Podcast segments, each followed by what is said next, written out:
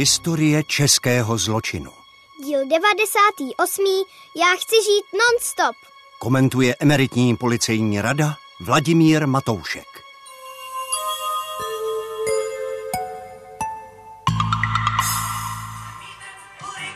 Já chci žít non-stop. Krásně a non-stop. A s tím, co přijde, mám chuť se rvát. Non-stop. Já chci žít non-stop.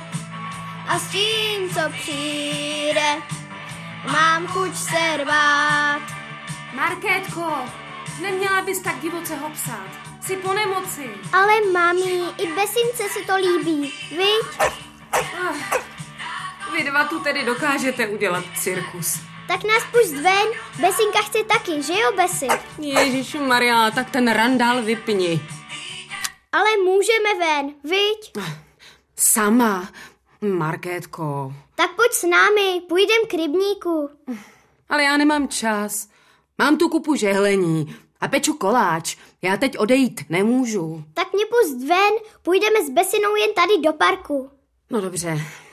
Tak tam na chvíli jdi. Ale jenom na chvíli. Je ti to jasné? Hodiny přece už znáš. Tak až bude na věži u kostela šest, tak alou domů. Jasně, mami, hurá, Besi, jdem. Já chci žít non-stop, krásně a non-stop. A s tím, co přijde, mám chuť se rvát. Ta holka je Janek. No, ale má být pokom. Nebyla jsem lepší.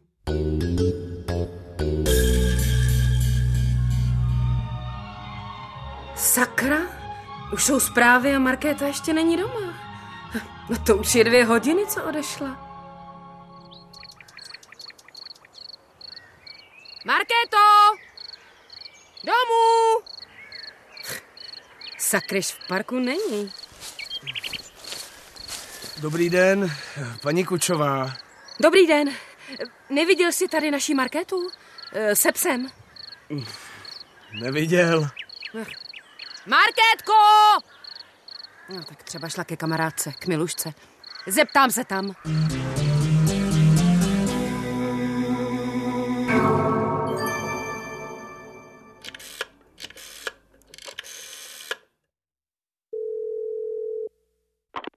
Obvodní oddělení veřejné bezpečnosti Pozořice. Dobrý večer. Tady Kůčová, Jana. Nezlobte se, že obtěžuji, ale už si nevím rady, tak volám. Ztratila se mi pětiletá dcera. Je to už tři hodiny. Šla jen do parku se psem a nevrátila se. Hledala jsem ji po šlapanicích, ale nikde není. Ani u kamarádek, no. A nikdo o ní neví. Už se setmělo a holka nikde. Podle našich zkušeností je 90% pravděpodobnost, že se děcko jen zaběhlo. Nebo je někde u kamarádů. Ale pro jistotu mi řekněte popis. Já to hodím chlapcům do vysílačky a pak za vámi někoho pošlu domů. Připravte co nejnovější fotografii dcerky. A kdyby se vrátila, i hned zavoláte, ano? Ano,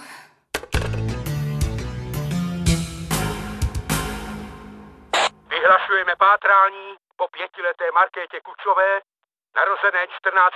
května 1979, bytem Šlapanice. Dívka má delší blond vlasy přes ramena, na sobě modrobílé pruhované kalhoty, žluté tričko s dlouhým rukávem.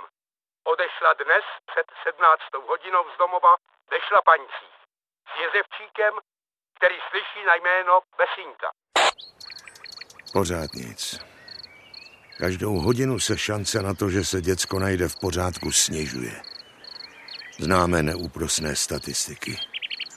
Právě proto už od začátku nesmíme podcenit situaci.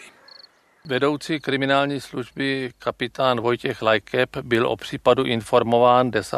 července 1984 po 22. hodině. V tu dobu je pětiletá Markéta pohřešovaná prakticky pět hodin.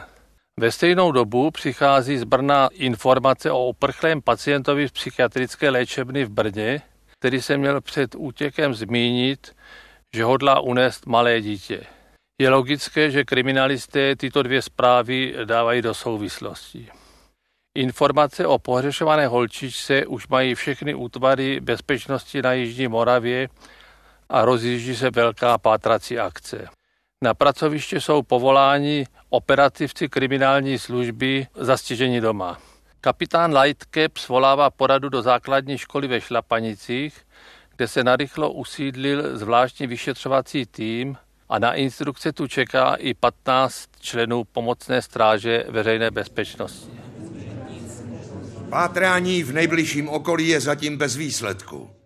A proto rozšiřujeme okruh, který budeme prohledávat i na okolní obce Bedřichovice, Ponětovice a Jiříkovice. Chlapi, ručíte mi za kontrolu všech lesních porostů, remísků, ale i stodol, zahrad a otevřených sklepů. A za všechny baráky v téhle lokalitě. Současně naši brněnští kolegové vyhlásili pátrání po uprchlém pacientovi z psychiatrické léčebny 32-letém Tadeáši Stančíkovi. Jeho fotografii máme k dispozici, podívejte se na ní.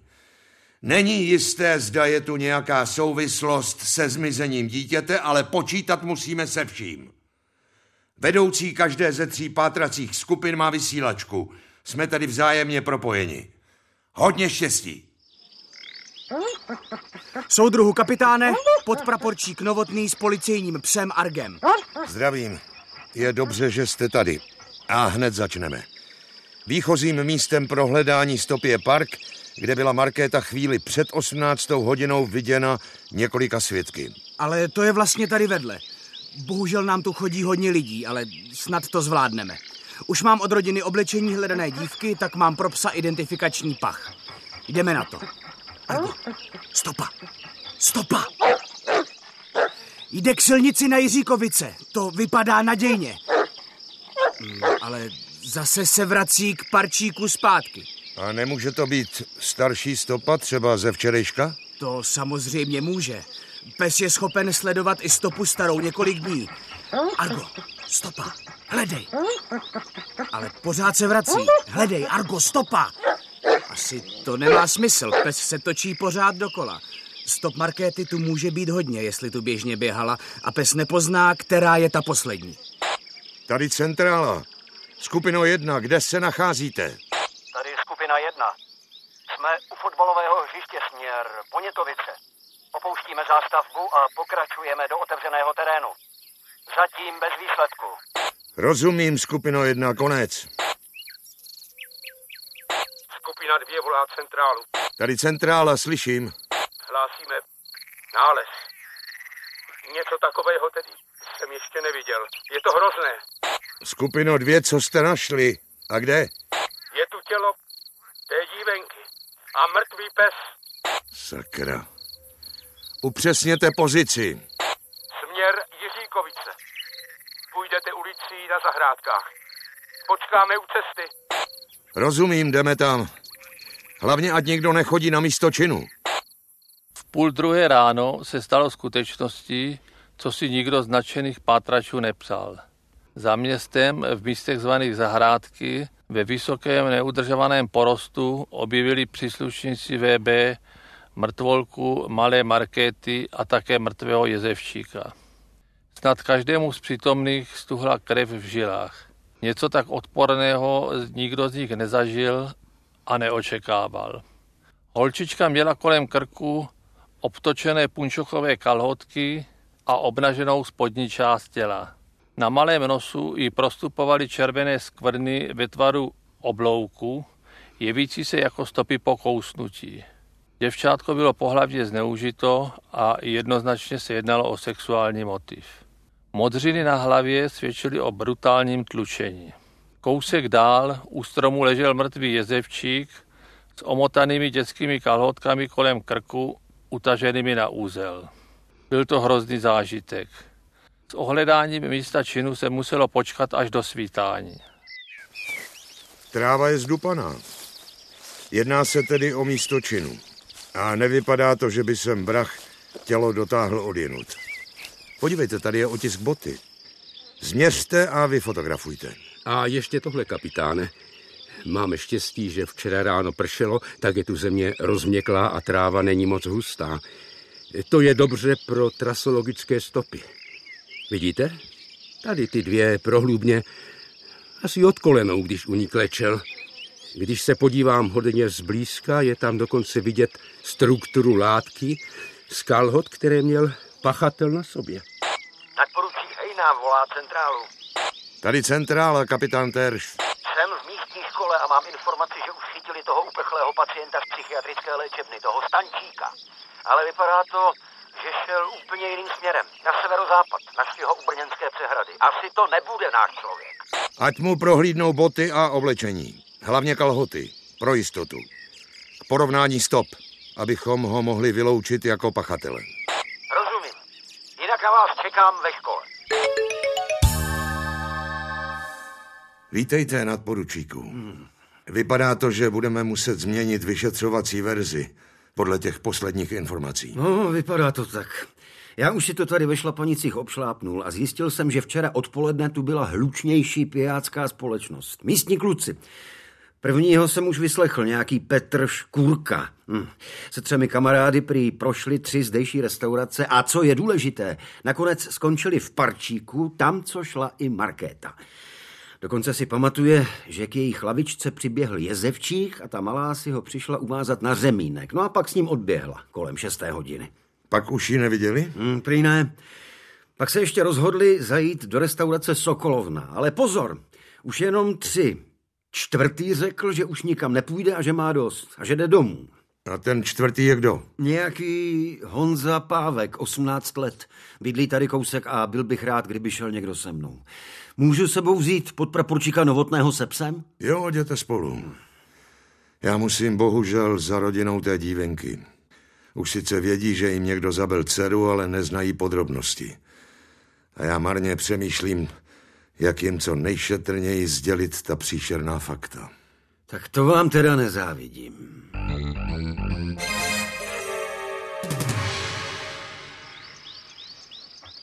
Nejsou doma? Neřekl bych. V okně se pohnula záclona. Ale je pondělí. Běžný pracovní den. Policisté chvíli stáli u domu a podle šramotu uvnitř poznali, že je někdo doma. Jeden z policistů dům hlídal a nadporučík Lubomír Hejna odjel do elektromontážních závodů do Brna, kde pracoval otec mladého Pávka. S ním se vrátil do domku, aby otevřel vchodové dveře a pustil je dovnitř. V posteli ležel 18-letý Jan Pávek. Odvezli jsme ho do místní školy, kde probíhal jeho výslech. Tak jsem si zjistil, že jsi v podmínce, Honzo. Hm? Byl jsi odsouzen za zneužívání 12-leté dívky. No to jo, ale s vraždou té malý holky nemám nic společného. Říkám, že když jsme byli s klukama v parku, tak tam přišel chlap. Sedl si tam na lavičku a vybalil jídlo a začal jíst. Jo, a tu dívenku, Markétu Kůčovou, jste tam viděli? Jo, byla tam nějaká holka. Se psem. Ona se začala s tím chlápkem bavit a pak spolu odešli. V kolik to mohlo být hodin? Chvíli po sedmí asi. Mm-hmm. To je zvláštní, o tom muži se tví přátelé nezmiňovali. No, dobře. Co se dělo dál? Kluci říkali, že si dají pivo ještě v Sokolovně. Ale mě už se nechtělo. Taky jsem už neměl prachy.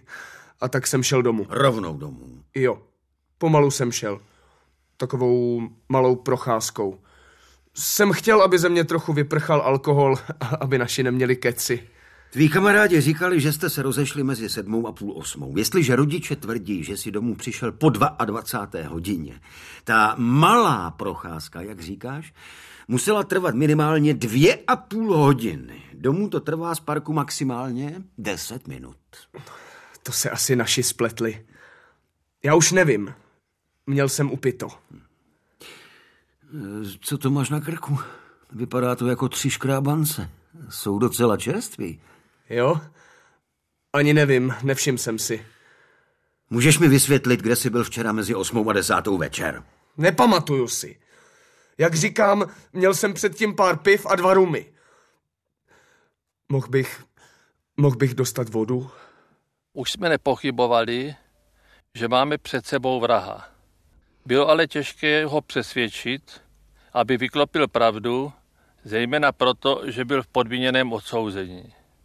Nyní byl podezříván z vraždy, za kterou mu hrozil až výjimečný trest, včetně trestu smrti. V 80. letech u tak výjimečných zločinů spáchaných na bezbraných dětech soudy většinou ukládali trest smrti. Chápu tě, Honzo. Jsi v nezávidění hodné situaci a nevíš rady, jak se zachovat. Ale když nebudeš mluvit pravdu o tom, co se včera událo v zahrádkách, nic nezískáš. Jsme na začátku vyšetřování a proti tobě svědčí hned několik faktů.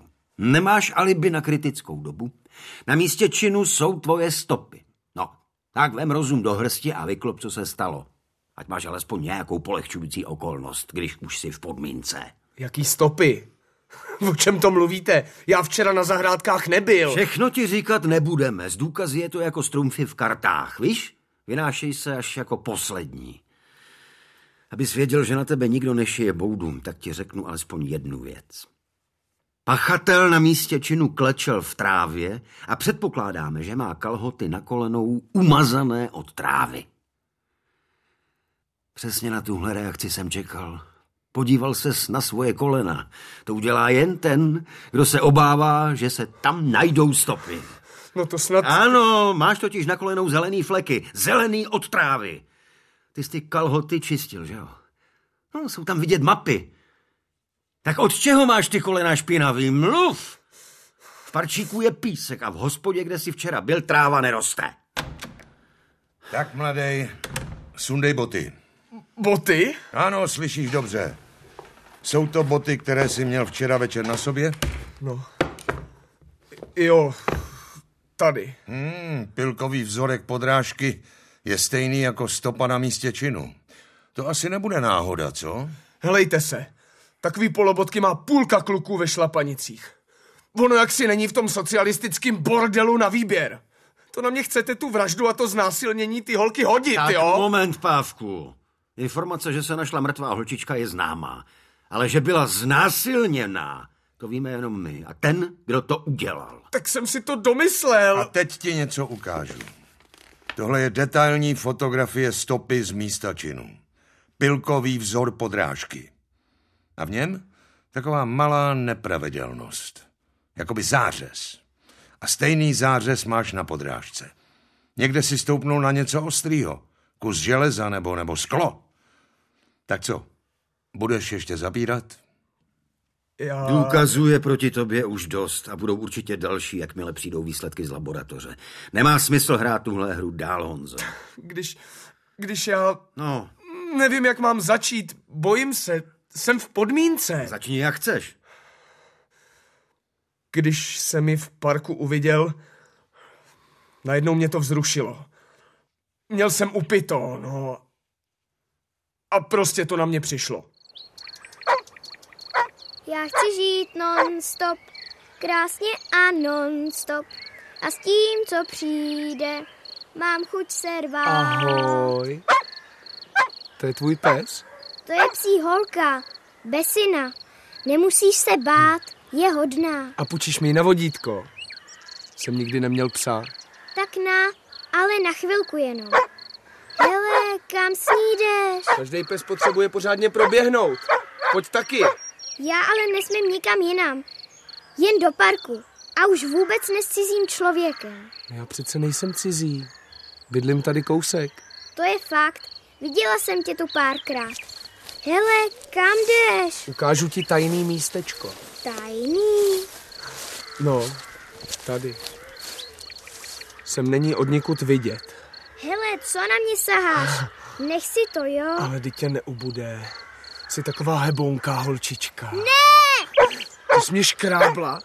Ty potvoro! Nech mě, pomoc! Ne, pomoc!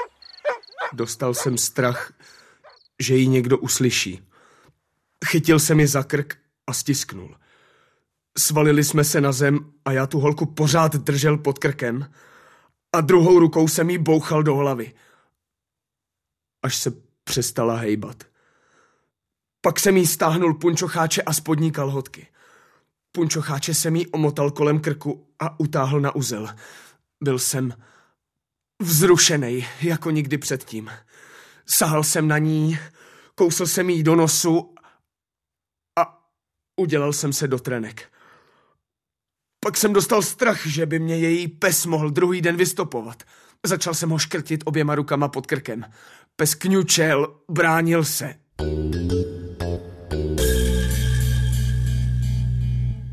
Krajský vyšetřovatel kapitán František Blahák sdělil Janu Pávkovi obviněný z trestných činů pohlavního zneužívání a vraždy. Vzhledem k tomu, že delší dobu nikde nepracoval a že byli jeho rodiče, rozšířil mu obvinění o přečin příživnictví. Znalci z oboru psychiatrie, sexuologie a psychologie, kteří zkoumali jeho duševní stav, motiv činu viděli v jeho citové chudosti a plochosti osobnosti, v jeho morální tuposti a bezohlednosti. Jan Pávek byl podle znaleckého posudku schopen plně rozpoznat společenskou nebezpečnost svého jednání a své jednání také ovládat. Soud proběhl 21. prosince 1984 a druhého dne vyšla v tisku krátká informace. Trest odnětí svobody na 23 let uložil Krajský soud v Brně 18-letému JP ze Šlapanic u Brna. Uznal ho vinným, že 10. června pohlavně zneužil a brutálně zavraždil pětileté děvčátko a navíc se dopustil přečinu příživnictví. Pro výkon trestu byl zařazen do třetí nápravně výchovné skupiny s tím, že bude umístěn po dobu jednoho roku do zostřené izolace. Mezi lidmi se okamžitě zvedla vlna odporu, protože všichni očekávali vyřčení trestu smrti. Na krajský soud poslali mnoho kritických dopisů. Vážený soudem, článek o rozsudku, který jste vynesli dne 21. prosince 1984, jsem dočetl s nesmírným rozhorčením. Mám vnučku starou tři a půl roku. Když si představím, že za dva roky by jí měla zneužít a bestiálně zavraždit podobná stvůra, jako je JP ze Šlapanic, jde mi mráz po zádech. Schovivavost našeho soudu je nepochopitelná. Vždyť tento tvor se vrátí zpět mezi lidi ve svých 41 letech na vrcholu zvrhlých mužských sil a může mnohokrát zopakovat totéž, co provedl s nešťastným děvčátkem. Rozsudek považuji za výsměch spravedlnosti. Jan Pávek přečkal zostřenou izolaci na samotce a když byl umístěn na normální celu mezi další odsouzené, neunesl, jak se k němu spoluvězdi chovají s opovržením a spáchal sebevraždu. Situace byla těžká i pro jeho rodiče. Pro všechny občany ve Šlapanicích byli už jen rodiči vraha a tak prodali domek a odstěhovali se tam, kde je nikdo neznal a s činem jejich syna je nemohl spojovat. Člověk si do nekonečna přehrává, co měl udělat jinak. A nestalo by se to. Ale co pak můžeme každou minutu, každou vteřinu našeho života předvídat, že se stane tragédie? Že někdo zabije vaše dítě? Nikdy to nepřebolí.